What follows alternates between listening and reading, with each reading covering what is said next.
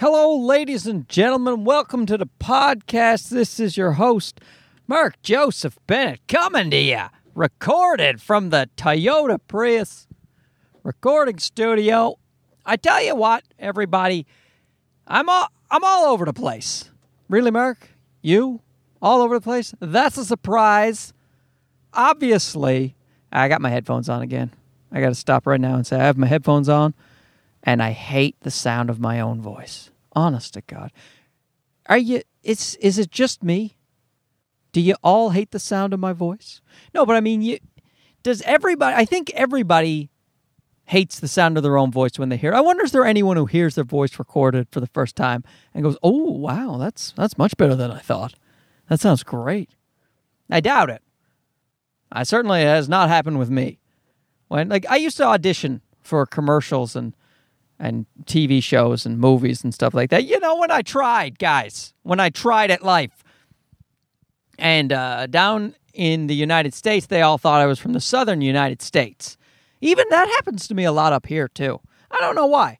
People, Newfies, I guess we talk out of the side of our mouths. Anyway, if you if you just tuned into the podcast, I'm from an east coast part of Canada called Newfoundland, and in, that in no way is like the southern United States, except that you know a lot of us are backward hicks. You know, there's some there's some down there, and there's some in Newfoundland. Not all guys. You guys in southern United States. I'm not saying you're all backward hicks. All you guys in Newfoundland, of course, you're not all backward hicks. In fact, I have listeners in both areas, and you guys, you guys are awesome. Anyway, it's, it's amazing, you know. I don't believe in ADD, ADHD, or ADHHHD, or Eh, uh, whatever the fuck they're calling it these days. I don't believe in it. It was invented. I, I listen, I, I rail on about this on the podcast. It was invented by the pharmaceutical companies when they realized Ritalin was safe for kids, in their opinion. It's definitely not safe. But they pretended it was they were like, "Hey, we can we can market this to kids. What do kids have?" Yes, hey, kids don't ever shut up. Yeah, that's good, Robbie. They don't ever shut up. So let's just fucking let's just give them pills that make them shut up. Anyway, don't believe in it. However, I can see if you did believe in it, why you would think a lot of comedians have the ADD, ADHD. Because I mean, I, I literally I put on headphones, and all of a sudden I'm completely lost the entire concept of the podcast I was going to do. Let's get back to it. Let's get on point, ladies and gentlemen.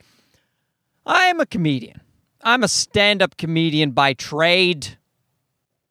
And I'll tell you what, trade by trade. What is that? Where does that come from? It's my trade. I guess back in the days of bartering, right? It's like if you made horseshoes and somebody else killed chickens, you say, Could I get one of those chickens you killed and I'll give you a horseshoe? And then you trade, right? So that's my trade. My trade is I give you a horseshoe. So what would I back in the day? My trade would have been would have been uh, telling poo jokes. I tell you what, buddy, you give me that horseshoe, and I'm to tell you a joke, and you may or may not laugh. Man, being a stand-up comic would have been even worse back then. You have you have no value. I I admit I barely have value now. But you gotta had no you had no value in the bartering system, you would think. I always I always think back to olden times of comedians all all the only job was court jester that, that can't be the only job. That's all anybody can ever think of about people who were funny back in the day. There had to be people getting paid to tell stories like Socrates and shit. I bet Socrates was funny. They don't write that in the books. Plato didn't write that. He was jealous. He didn't want to admit how funny Socrates was, so he left that part out. But listen, nobody's going to gather around and listen to a guy drone on for hours at a time if he's not cracking a few. You know? I always that's that's one of the things that I've always hated that comedy is is equated with court jester in many ways. Like there was a la- uh, an episode of Last Comic Standing, and uh, one of my friends was on that episode, Debra DiGiovanni, hilarious comedian, and she called me before they they were shooting the episode. She was so livid, very upset because they put all the comedians in court jester outfits. They had to and then they had to go do some challenge because at the time, Last Comic Standing, it was a lot more like Survivor. You had to do challenges. Like whereas nowadays, I don't even know if they fucking air it anymore. But nowadays, they just they just do stand up, and uh, and then you're you're eliminated based on audience voting. But early on, they used to do challenges, chal- challenges, challenges and shit. I haven't been drinking, by the way. I do plan to drink later this evening, but I have not. That's one of the things. I tell you what, I love about I love a lot about doing the podcast, but when it's done, I feel like I accomplished something because I accomplish things so rarely. So when I've finished recording it, then I always open up a beer while I'm uploading it. I tell you, it's a nice feeling. It's a nice feeling to to to crack the old beer and be like, you know what? I I sort of did something. I recorded my ramblings for 45 minutes, uploaded them into the atmosphere for free, and uh, you know, people may or may not listen to it. Pat myself on the back. Job well done, my friend. Nose to the grindstone, working hard here. But yeah, she had to wear a court jester uh, outfit, and uh, yeah, uh, she, rightfully so. She was upset, know. But uh, but she did it, and uh, she didn't humiliate herself. Like it, it ended up going pretty good, but it's just that that we're clowns. You know, we're not fucking clowns. We're sarcastic assholes who are subversive. We're, we're, we're, we cut to the quick. We get to the heart of the matter. If the politicians or the reality TV shows or the who or who knows, whoever needs to be taken down a peg, we're here to do it. Even if it's just some hot girl who talks to nerds incorrectly, we're there to take you down, sister. That's that's our job. We're fucking, we're policemen. We're not court jesters. We're security. We are verbal security. That's that's what we are. Yeah, I, I think I, I should I should popularize that. We're not here to kill time. You know, a lot of uh, that's another thing I hear a lot about comedy is that uh, it's just it's a nice way to go out and kill time. No, kill time for what? Until you're dead? Nah, we are we are the thought police. Wait, isn't the thought police a bad thing? Yeah, we're not the thought police. We're, we're, you know, what did I say earlier? Something security. We're uh, intellectual security. That's what I'll call it. That's the term I was looking for as I was just rambling around. I'm taking these headphones off right now. Oh, goodness gracious, that feels a lot better. Oh my God, guys, now the podcast can really take off. Sure, there may be audio glitches because I am unaware of them, but oh Lord, Lipton cup of soup, I feel good. Oh, I feel good. Anyway, let's uh let's just get back on track. All right? Now that the headphones are off, I can finally concentrate. And I'll say that I'm a comedian by trade. All right? Who clearly has what many people would call ADHD. And being a comedian, like you, if you're listening, if you guys are listening to my podcast, chances are you're listening to other comedians' podcasts. It's one, you know, a few of you probably. And what you might notice as a difference between me and the other comedians is they will often talk about their shows. They will go, "Hey, for uh, uh, talk to the, the club in Arizona. Just want to thank all the people for coming out. Great show, great time. You won't hear me say that. I tend to dwell on the negative. And here's the thing: if there's other comedians, it, every single show when th- that they say, "Oh, it's just had a great time out there, great people, had a lot of fun, the venue was amazing," I'd like to thank all the audience for coming out. Not all of those shows are good. It just it never is the case. It's never the case that they're all good. And it doesn't mean you're not a good comedian. It's just some shows are shit. It just fucking happens. Sometimes it's out of your control. Sometimes it might be a little in control in your control, but you weren't perfect. You know, you didn't sleep well. You fucked it up. You know, it happens. You go you go watch a concert. I saw Pearl Jam in Hamilton. I may have said this on the podcast. Who fucking cares? It's free. I saw Pearl Jam uh, in Hamilton. Uh, I just drove out to the Copps Coliseum. Is that what it's called? I don't know. Who gives a shit? And Eddie Vedder got wicked, wicked drunk because he was supposed to be, well, what he wanted, he wanted to be at his best friend in the world. His best friend in the world was getting married, and he was supposed to be the best man. But because of a scheduling conflict, he couldn't control it because, you know, a Pearl Jam tour is a lot bigger than one member of the band. There's a lot of moving parts. And so they were like, no, you have to be in Hamilton. Hamilton, Ontario. Like, people from Hamilton usually don't want to be in Hamilton.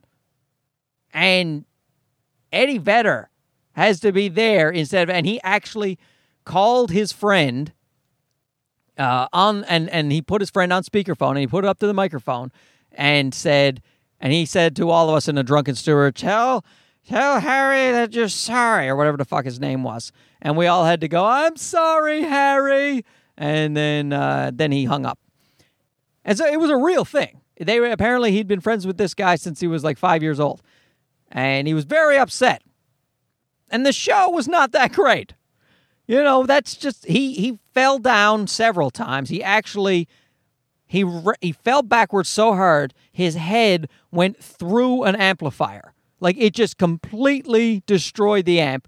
And of course, security or I don't know, medical staff ran out to grab him to see if he was all right. And he shrugged him off like a like a true veteran. He shrugged him off and got up and continued and can't find the better man or whatever the fuck he was singing. And like I'm, you know, while the show wasn't uh very technically good, I mean it left an impression on me. I don't remember a lot of things in my life. And if you guys if you uh, know of a pill that I can take to give me a memory, that'd be great. Like ginkgo biloba or something. I think people take that one for the memory, the cognition. My like I just I remember small flashes for the from the first 39 years of my life. I don't have a fucking clue what happens day to day. I watch every Stanley Cup final game, every Stanley Cup playoff game. And I have done so since I've been about 14 years old. And I can only tell you the last two winners of the Stanley Cup because it was my favorite team, Pittsburgh. I can't tell you who won three years ago. I said that to my wife the other day. She goes, Isn't it Chicago? And I think she's right. And I say think in all sincerity. I do not know. I can't remember a fucking thing, but I do remember that Eddie Vedder concert because the Pearl Jam, because he just he was a mess. That was a notable thing to have seen. It's, a, it's quite a story. And uh, so, anyway, the reason I got there is what I'm saying is that not all shows go great, and sometimes it is your fault. You know, Eddie, you just got super drunk. He was drinking champagne, by the way, the whole time because he was saying, I'm going to get drunk here like I'd get drunk at their wedding on champagne. You got to hand it to the guy. You know, he fucking. Uh, he, I, I swear to Christ, he didn't miss a beat. Like he sang every line, didn't fuck a thing up. You know, he was. I there's no way he remembers that concert. No way. He was so drunk, being held up at times. So I'm saying is there's no way that every show you're doing is great. And to hear these comics time and time again, oh, thanks, great show out there. Go fuck yourself. They're not all great. So let's get into me. Then, um, I see. I'll I'll preface this by saying, oh, and I'll give you a bit of a health update. I'll probably put that there's something about my health in the title of this. Maybe. Do you give a shit about me dying? Do you care at this point? Do I talk too much about it? Maybe. And for those of you, I'm not dying. I don't think anyway, but I got bad bones. And anyway, I got I got back. Uh, a report. You know what? Fuck it. Let's talk about it now. Jesus Christ, right? I'll get back into the stand up comedy in a second. But, all right. For those of you who aren't listening to this podcast on a regular basis, uh, I have a very low bone density. My bones are just shit. I broke a pile of ribs these past few years, and the doctors have no idea why. So at first, they thought it was this tumor induced osteomalacia, TIO. And there's this, uh, so they say there's probably a small tumor somewhere, benign, not cancerous, most likely. We'll just cut that out and your bones will start to come back to normal.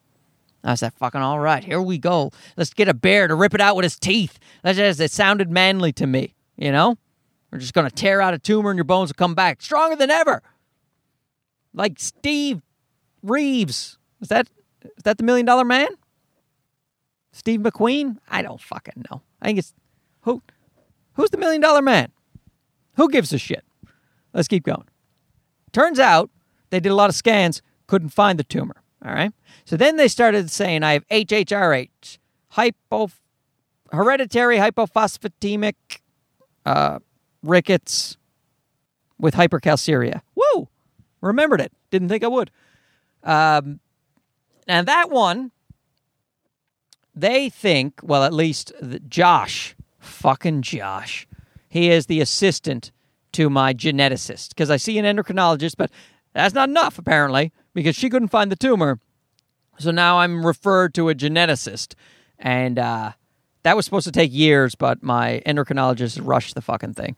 And then, uh, so these geneticists, the lab assistant, I think is what he is, uh, Josh, he uh, asked me point blank, Are your parents related? Like a fucking, you know, Jesus Christ, right? It's like, yeah, yeah, brother and sister. Did I not mention that? Was that important? Is that pertinent information? Do you mean my parents shouldn't be related? That's bad for my genetics if my. Is, are you sure? Josh? Are you fucking. You idiot. So I said, Of course they're not related. You piece of shit. And he said, Well, maybe somewhere along the line, there there was a relation there because that's you know and and then you're going to get on a, a, a something FG twenty three chromosome. There's there's going to be a, a mutation, and he said, and you know you're going to have you're you're going to have two mutations is what he's because everybody has two of these genes. So if you have one of the genes, you can have some symptoms, and if you have the two of the genes mutated, and if two of your genes mutated, then chances are there is uh, a strong chance that there's a, a relation in your family because it's such a rare thing for one of those genes to be actually mutated. So if you have two of those genes mutated, meaning you got one from your mom and one from your dad, and they were both mutated, then there's something fucking wrong, and chances are your family is related. So Joshy, old Joshy boy, he starts saying, yeah, well, we're to find mutation on both genes because there's no way someone's bones can be this bad. I've never seen it, you know? Even though he said he saw one case before of somebody who had both genes mutated, and that person was in a wheelchair and couldn't get around and do anything. And I'm like, yeah, but I'm I'm fine, except my bones are really low density. So he said, yeah, yeah, yeah, but it wouldn't manifest like that.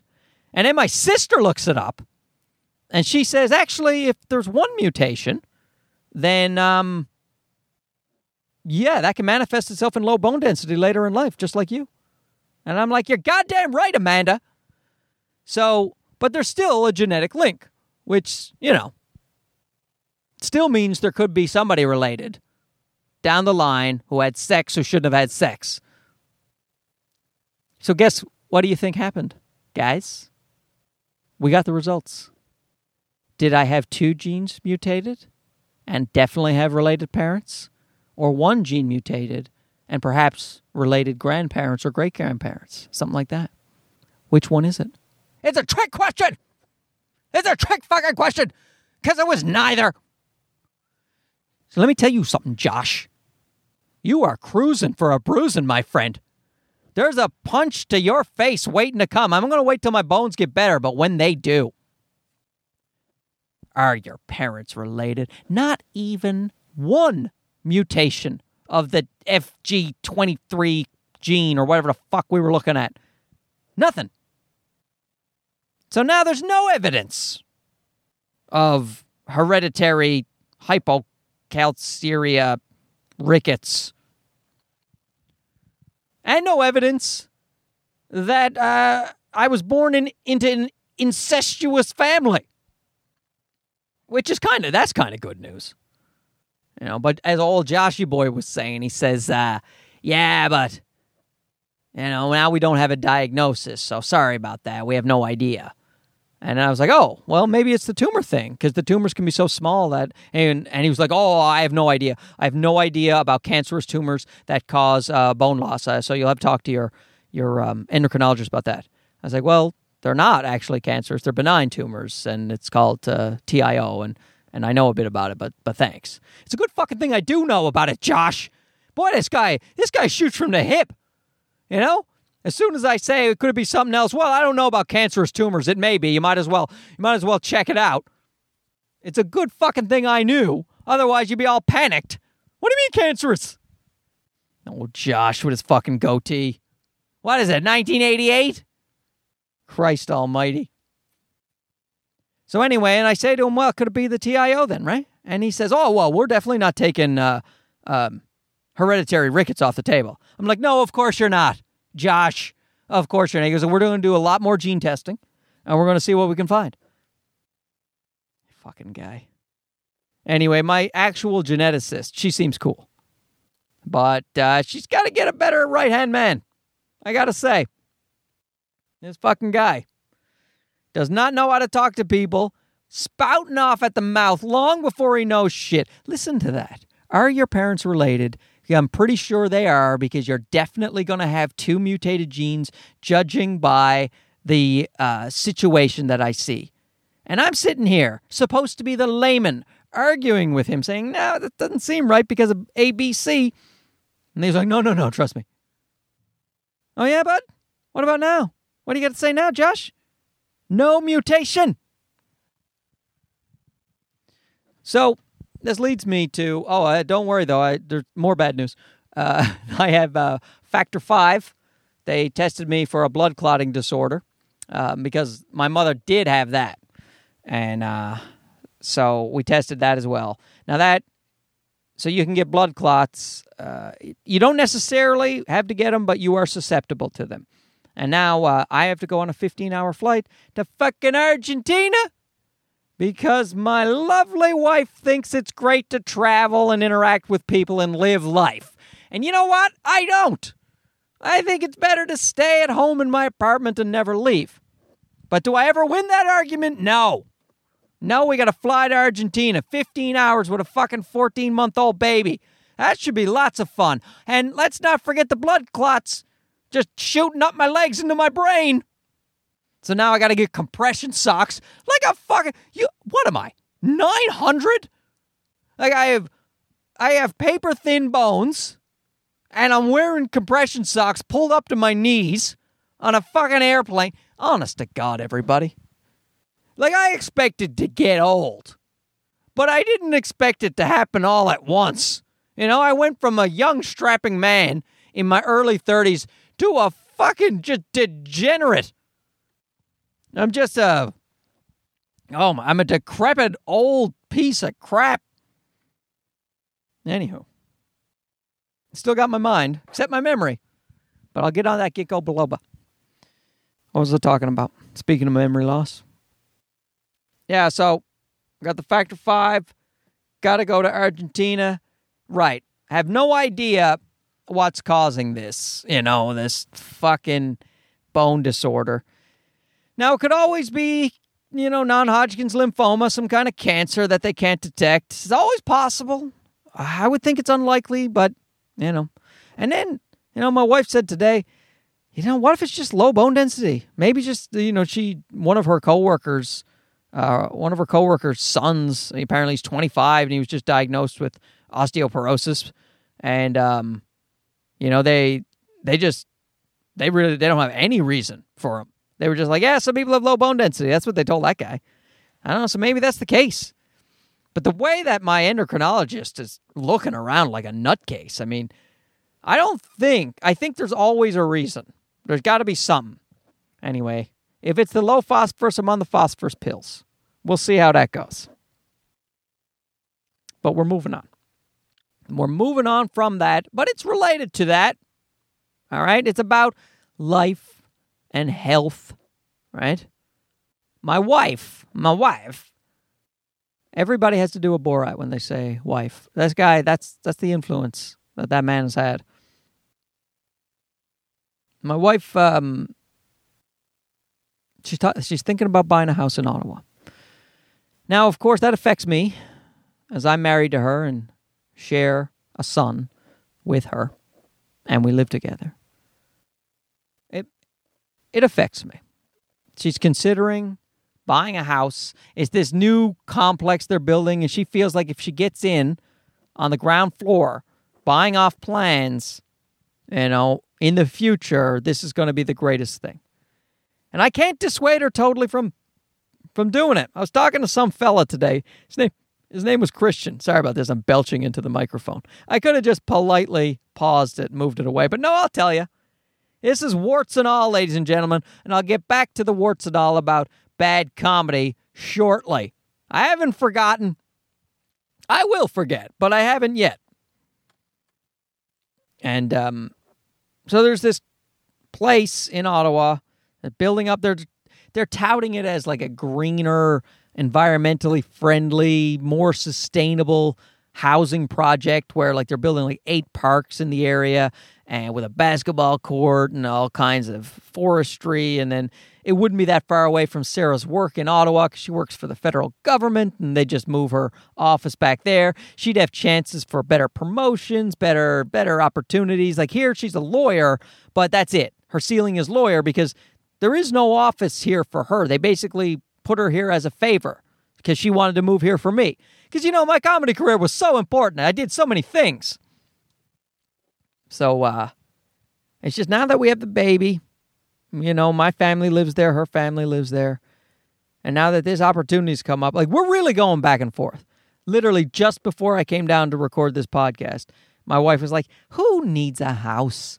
Honestly, do we all have to buy into that house in the suburbs mentality, the, um, the American dream, the North American cookie cutter house system? You know what? You can't just live in a smaller spot in an apartment. You can't just live life why? Who needs to spend all of their money on a house? So that's where she is. Now, by the time I get back, she will literally be on the phone with the developer. So, how much do we put down and where do I sign the check? Because, and I don't blame her. We're, I'm the same. I'm flip flopping all over the place. And I, there's somebody who said he'd never live in Ottawa again. I always said I hated it and I never wanted to go back, but I'm getting old. Guys, I don't know if you know this, but my bones are falling apart. You know, and as you're getting older and then you have a kid, you realize it doesn't matter that you have a TV show or you worked on a TV show or you're internationally famous. None of it fucking matters. None of it matters. But what does matter is you want to enjoy what you're doing for a living and feel like you're a productive member of society. Now, I can maybe do that from Ottawa, and that's a big maybe. It's not a really great entertainment scene. Uh, I'm sure there are things you can do. I don't live there currently, so I can't say for sure. But I do know while Toronto is not New York or Los Angeles, it does have an entertainment scene. It's also a pretty shitty one when you compare it to the United States, but it does seem to be the best one in Canada, seemingly. Haven't been out to Vancouver. My apologies to Vancouver if your scene is amazing. It's just there are ways to make Arr. Do you hear the way I fucking talk? Jesus Christ. No wonder that no one puts me on TV. I'm like a pirate. There are ways to make a living, for fuck's sake. You know, my friends, there are comedians who make money doing comedy and selling their comedy CD and getting their radio play, but they also they work for TV shows. They write or they star in them, things like that. Now you can do more of that from here, absolutely. But does it fucking matter? Not really. You know? Not really. So I'd say we're 60 40 going to Ottawa in the next couple of years 60 40. But in the meantime, even if we put down a deposit on this place, that's 60 grand. And uh, even if we put that down, we're, we're definitely not going to be moving until sometime in 2019 because this shit needs to get built. So I have at least about a year, maybe a year and a half to fucking just get myself going in the Toronto scene and invent something. Come up with a show. Do something that Netflix is like, oh, Mr. Man, we'll do that show for you. And then maybe we rent out the house because old Mark's got his own show on Netflix. You know, or he's, or he's doing something good in Toronto. And we're going to pause, put pause on that. And then we rent out the house and then maybe we do go. But like again, is it that great? So you got a show on Netflix. If your son is going to have a better life in Ottawa, my God, guys, what a what a good man I am. Considering my son over my own career. I mean, who does that? Not many people, guys. I'm a special person. I'm a special person. It's it's it's tricky though cuz my wife I I know she she wants to go, but at the same time she really likes Toronto and she's very worried, rightfully so. She's very worried that I'm going to be unhappy there. I'm worried about that too. You know? But who knows? I like independent film. It's something I was doing for quite some time. So if I if I've still got the stand up going cuz I can keep that going there. That's not a problem. Still doing the stand up, still putting out comedy CDs and uh then maybe making an independent movie that people start watching, you know? Sell a script or two to Hollywood, who knows? Who knows? Maybe it'll be the best move I ever made. You don't know. Or I could just get horribly depressed. And then when my son is at, you know, school and they're having a professional day or whatever it is where the parents come in and tell you what they do, say, oh, my dad's an investment banker or my dad is an accountant. What does your dad do, Sam? He stays home and plays PlayStation. He's really sad. He wears his bathrobe a lot. Sometimes he cries into his cereal. Is that a job? But I don't know. I know this day and age, guys. We got equality. Men are allowed to stay home and take care of the home and do that. But it's just as a personal, personally, a personal thing is that I always, I don't know, I just thought I was good at this shit, you know? And I, I might be. I seem to be.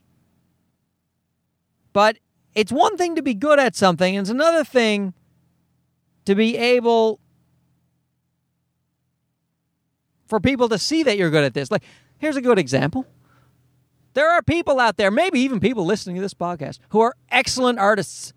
They maybe they paint and they have amazing paintings, but no one's really seen them and maybe they, they put up a site on Etsy or something where people and a couple of people are like, oh my god, this is one of the best paintings I've ever seen. Can I buy this painting for twenty five dollars? But like they're not in art galleries, they don't have their own show, they don't have their own whatever, and so they're sitting there thinking, well, I think I'm good. I, I like it. It it makes me feel good, but I don't have recognition from the world, and that's a tough thing when you're doing art or entertainment, like my wife was saying, like, you know, maybe your ego is too big. Like if you if if your self satisfaction comes from the judgment of others, there's something wrong there. And that sounds right, Sarah. But the problem with entertainment is it is contingent upon the judgment of others. You do you don't need everyone to like you, but you do need a certain amount of people to like what you're doing, or technically, you're not entertaining anybody. So, to be a professional entertainer, one must get positive feedback from one's audience. And in comedy, that comes with a little notoriety. And if I don't get a little more of that, I just I don't think I'll ever feel fully um, not even fully. I want to feel very satisfied with the career, you know? But I don't know. Well, I've been, we've been we've been back and forth, been kicking it around, been asking all of our friends. You know, my friend Debra DiGiovanni, who I mentioned earlier, she was like, "Yeah, but you'd have a house. Wouldn't that be nice?" Because that's the thing is like the longer you do comedy, it's things like that where you're you're just like, well, it'd be nice to do comedy for a living and have people like what you do, travel to a gig, do all right, you know, eh, but then have a place to come home, a family, a nice family set up with a nice place to live. These things are good because I'll tell you what, now we'll get into the last part of the podcast.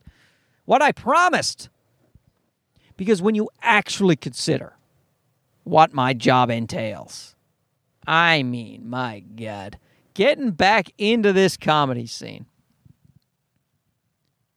Here's what I do I'm just I just paused there because I I don't think I told you guys this on the last podcast. No, I couldn't have because I went out to this show. Yeah, exactly. I went out to this show after our last podcast. I went out to the show on Thursday. So um, I went to this new comedy club. It's a small one. It's only been open for a couple of years. And it's just because I'm looking for more places to get out there and do sets.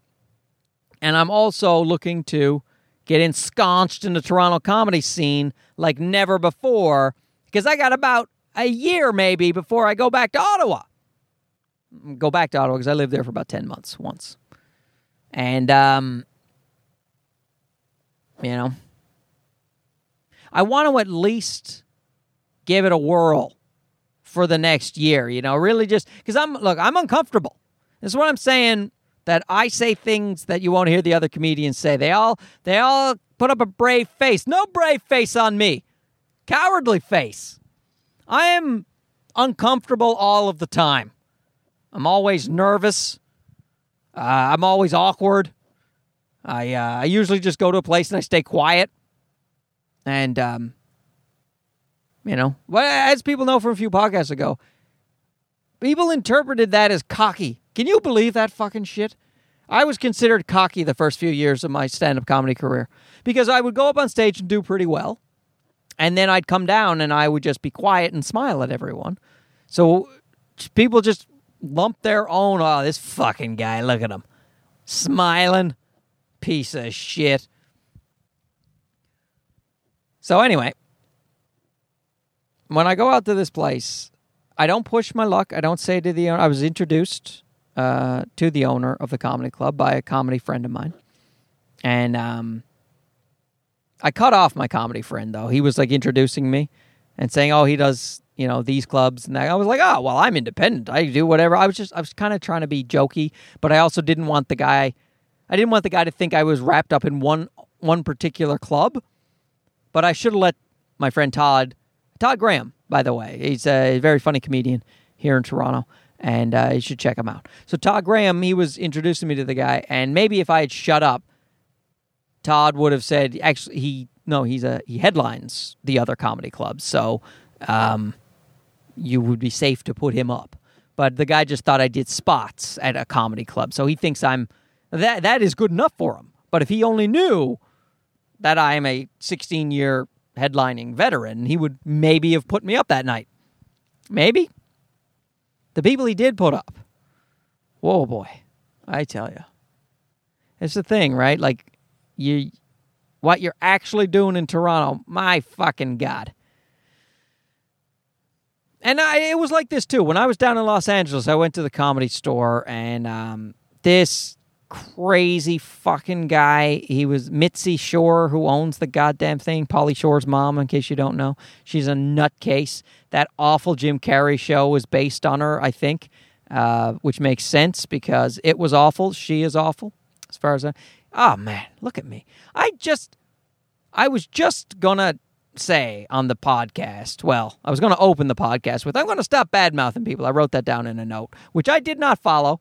I was going to say, I'm going to stop bad mouthing people, especially in my industry, because what good is that going to do? You know? And what if it gets back to them? It'll only affect me. And here I am. I just fucking, I can't help it. I'm just throwing Mitzi Shore on the owner of the most iconic comedy club in the world. And I'm just fucking just, and her and Jim Carrey, I'm, I'm throwing them both under the bus. Any hoozles. They put up this guy, Dragon. His name was fucking Dragon. And the the host of the show had to go up and literally wrestle, literally wrestle the microphone away from him. And he did a good job because uh, Dragon had just gotten out of jail and he was clearly on drugs and he was just rambling up there for about 20 minutes. And then so the host went up. He's like, "You're done. You're done." And he was Dragon was like, "No, I'm fucking. I'm Mitch's friend." He was like, "I know. Get the fuck out of here." So it's not like Toronto. It only happens in Toronto. It's like is there too. So at this one, there was this kid. He had schizophrenia and uh, like legit, like full on schizophrenia. And he was talking about it and how he's suicidal and all these things and and not in a real coherent way. And it was really awkward, right? like super awkward, and people didn't know how to take him. I've seen him perform like nine times actually, and no one ever knows how to take it, myself included. I just kept smiling, and he was like, "Hey, I got one person smiling in the back," and that was me. He forgot that he had met me twenty times already, and even including Thursday night, the night I was watching him before. I had I had talked to him 15 minutes prior to his set. And he was like, hey, there's a guy in the back smiling. That's cool. And it was fucking weird. And then the other acts that got up weren't much better. I mean, there was a few good ones. Todd Graham did a great, set. The host, uh, he was very funny. And um, the rest of them were lunatics. And here I'm trying to get on the shows with these guys. That's what 16 years will get you headlining shows, doing theaters, doing TV. It gets you fucking, hey, can I go up after the schizophrenic? No? No, do you need to see a tape? Do you? Okay. So then skip ahead to Friday night. I do a real comedy club. Uh, no, it's Saturday night. Sorry. Saturday night, I do a real comedy club. Place is fucking packed. I did well. I did great, you know, and felt good. Tried some new jokes. They went well. Feeling like a million bucks? Go down to another comedy club, the Comedy Bar, because guys, I got a year left. I got to make the best of it. And this this kid Daniel Daniel Woodrow, check him out. Very funny. Just I'll just promote people. See, I've gone from bad mouthing people to promoting people. It's a new lease on life. Ottawa's already changed me. And uh, Daniel threw me on his show, The Perfect Ten, like everyone does ten minutes. And the thing is, it's because like two of his comics hadn't shown up yet, so he thought the show was going to be short. So he asked me to do it because I was hanging out in the green room. And I never like being thrown on a show, but because I'm trying to make the most of my time, I said, "Sure, man, whatever you need." Plus, there were some people from the Juno Awards in the crowd, um, and the Junos are the Canadian uh, Music Awards. They're like the what's the fucking the Grammys. They're the Canadian Grammys, and um, they were there, and uh, comedy albums, which I'm releasing my comedy album, guys. I got my artwork done. It's I'm I'm I'm going to do a whole CD release thing. You know, I'm going to hire a publicist. I'm going to do a whole fucking thing, but uh, I'll probably give it to the to XM satellite radio right away. So it'll be coming out maybe in the next week. So you know, uh, keep tuned for that. I'll tell. Yeah, I'll fucking tell you next podcast or I'll tweet about it, or who knows what. It'll be on my website most likely at some point. So, um, since comedy albums can be nominated for Junos, I was thinking, well, if Daniel's offering to put me on, I can get up in front of these Junos people. I just done a show earlier that night. It always made the second show is always easier to do because you're a little more relaxed. You know, at least I find. So um, I get up there, and uh, I, I he says, could you do like five to seven though? So I so I start and I do five to seven, and I'm doing really well. I got to tell you, uh, and this is like it's a room that I'm not that comfortable in because it's uh, I'm old now, and this is a hip young bar. So all the comedians who are on the show, a lot of them are young. The audience is very young, but I'm doing real well, doing a lot of my baby stuff. And then I do this one about uh, I basic basically in a nutshell I make fun of the Catholic Church. Uh, and I get to it by sort of making fun of Jewish circumcision, then getting into the Catholic Church. And it's not that bad. I'm not going to bore you with the joke. Bore, well, I shouldn't say my jokes are boring. I'm not going to do the joke because it's weird to try to do a stand up joke on a podcast. All right? All right? It's just weird. Okay? It's on my comedy CD. You guys can hear it for yourself. Oh, there you go. There's a teaser. And uh, it's not offensive. I'm t- I guarantee you, it's not offensive. And uh, and I, I had done it Saturday at the early show at a comedy club with a full diverse audience. Applause break, which I almost always get on it. It's one of my favorite jokes. And um, I do it at this fucking club because it's my it's my closer. I'm going to close with this joke because that's how strong it is. That's how much I believe in it.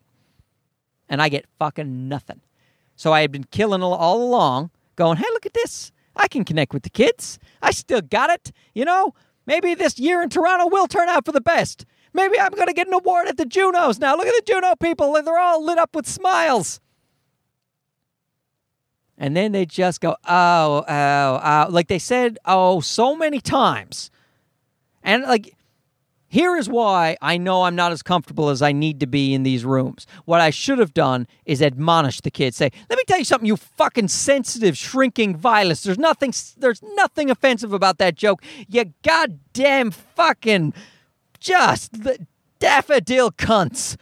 That's I don't. I just that's that's my term for you people who are too squeamish when people say anything. I can't. Anyhow, it's not offensive. You'll find it. You'll hear it on the CD. And the fact that they were like, oh, oh, it's like I should have fucking ripped him a new one, but I I didn't. What I did was I just tried to do one more joke to kind of save it. And then that joke didn't do that great because they didn't like me anymore. They didn't like me as much. It wasn't horrific. And then I said, well, that's not how I wanted to end my set. Good night. And I shouldn't have done that part either. I, re- I, I very much regret the last two things I did. Instead of doing one more joke, I should just got down. Should I, I, what I should have said, "Ah, oh, fuck you, that was funny," and then said good night. That's a that's a good way out for you aspiring comedians. If people are like boo you, and like boo or eh, or they do so, especially when it's unwarranted, just go, "Oh fuck you, that's funny." And then even if they don't laugh, you said your piece. But usually people laugh when you say fuck you is funny. Especially when what you did is not actually offensive. Anyway, let's not harp on it. Let's not harp on it. So, this is what I'm saying. Other comedians probably wouldn't go on and on about their insecurities like that. I couldn't even fucking sleep. Woke up all night long just like, yeah, yeah, fuck you, fuck you. Like, just that's what I have to do. I shout. I like, I, I say, I it's like you I, you try to shout the the awkward memory out of your brain. Anyway, and then Daniel, like after the show, like ugh. Then the show went way too long because the two, the two comedians did show up and they did extra time. And the show wasn't started at 11 p.m. and it wasn't over till like 10 to 1. And then I fucking I was like, ugh. And then because I'm uncomfortable and I'm a perfectionist, a perfectionist because that part of my set didn't go great. The end the part that you really want to go great, I felt awkward and embarrassed, but I'm trying not to look that way. So I'm just hanging around, just hanging around quietly, staring at everyone while they're talking and laughing. Oh, for fuck's sake. I basically then I just I just come home. My wife's like, How's the show? And I was like, Let's move to fucking Ottawa. Let's just do it. Who gives a shit? But see, I'm not gonna move like that. I'm not gonna move because I have to and I feel to. That's what this next year is about. It's about beating the shit out of that awkwardness. It's about forcing it, making it happen. Keep going out night after night, even though people say shitty things to me and I continually get embarrassed. I'm just going to keep going and pretend I'm not embarrassed like all these other comedians, but I'm going to tell you fine people on the podcast how I really think. And unless you're also, the listeners are also people who are at the show, you'll never know the difference. You know, people at the show I'm talking about, like all those guys, Daniel and all those guys, they were like, "Hey, Mark didn't seem that upset." He's, I, I was carrying myself like a normal person, a little bit quiet, but that was about it. I wasn't going on and on about how I shouldn't have done this and I shouldn't have done that. But I will say it here: it's a safe space in the Prius recording studio, and with you guys, my friends. But that's not how I'm going to Ottawa. I'm not going to Ottawa because I need to. I'll be going because I choose to if I go. That's what this that's what this next little time is about. Now whether or not we put down a deposit on the house, who fucking knows? I'll let you guys know. But I got I got my uh, artwork back. Like I tell you, I, I call him the CD Bad Bones. Obvious reasons, guys. Bad Bones. I talk about my bad bones on the CD. You guys check it out. You know, maybe I'll make it free for all, any podcast listener. I'll do some kind of link or some shit. I don't know. You guys, if you're putting up with me in the podcast, then you you you deserve to hear that fucking thing for free. Oh, but one of the good things though, see when you're out and about, good things happen. The Juno people were there. You don't want to know why the Juno people were there? Because uh, the guy who does the programming for XM Satellite Radio comedy, uh, Ben Miner, lovely man, very funny comedian, and a lovely man. He was on the show with me. And so we're friends from from Ottawa, coincidentally. We both started in Ottawa, Canada. Started our stand up and he was there uh, to um, to do a set. He did great. And I told him, hey, my CD's finally ready. He said, oh, please send it over. That'd be great. See? So going out, like things are already turning around. We're just going to rent out that house in Ottawa. Everything's going to be great. Guys, thanks so much for listening. This is Mark Joseph Bennett. I said, shut up and good night.